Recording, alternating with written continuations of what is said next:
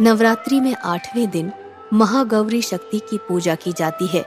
नाम से प्रकट है कि इनका रूप पूर्णतः गौर वर्ण है। इनकी उपमा शंख, चंद्र और कुंद के फूल से की जाती है। अमोघ फलदायिनी है माँ महागौरी। माँ महागौरी की उपासना का मंत्र इस प्रकार है। श्वेते वृषे समारूढ़ा श्वेतांबर धरा शुचि। महागौरी शुभम ददयान महादेव प्रमोदया। अष्ट वर्षा भवेद्य गौरी यानी, इनकी आयु आठ साल की मानी गई है। इनके सभी आभूषण और वस्त्र सफ़ेद हैं। इसीलिए उन्हें श्वेतांबर धरा कहा जाता है। इनकी चार भुजाएँ हैं और वाहन वृषभ है। इसीलिए इन्हें वृषारूढ़ा भी कहा जाता है। इनके ऊपर वाला दाहिना हाथ अभय मुद्रा है, तथा नीचे वाला हाथ त्रिशूल धारण किया हुआ है।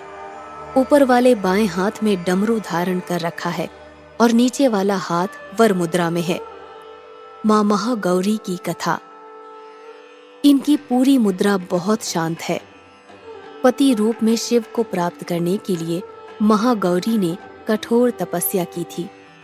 इसी वजह से इनका शरीर काला पड़ गया, लेकिन तपस्या से प्रसन्न होकर भगवान शिव ने इनके शरीर को गंगा के पवित्र जल से धोकर कांतिमय बना दिया और उनका रूप गौर वर्ण का हो गया।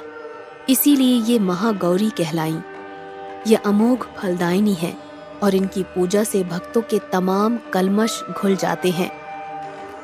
पूर्व संचित पाप भी नष्ट हो जाते हैं। महागौरी का पूजन अर्चन, उपासना, आराधना कल्याणकारी है। इनकी कृपा से अलौकिक सिद्धियाँ भी प्राप्त होती हैं। नवरात्रि के आठवें दिन माँ महागौरी की पूजा करने का प्रचलन है। माँ महागौरी राहु की स्वामिनी मानी जाती हैं, जो जातक नवरात्रि के आठवें दिन माँ महागौरी की पूजा अर्चना करते हैं। उनकी जन्म पत्री का राहु दोष समाप्त हो जाता है।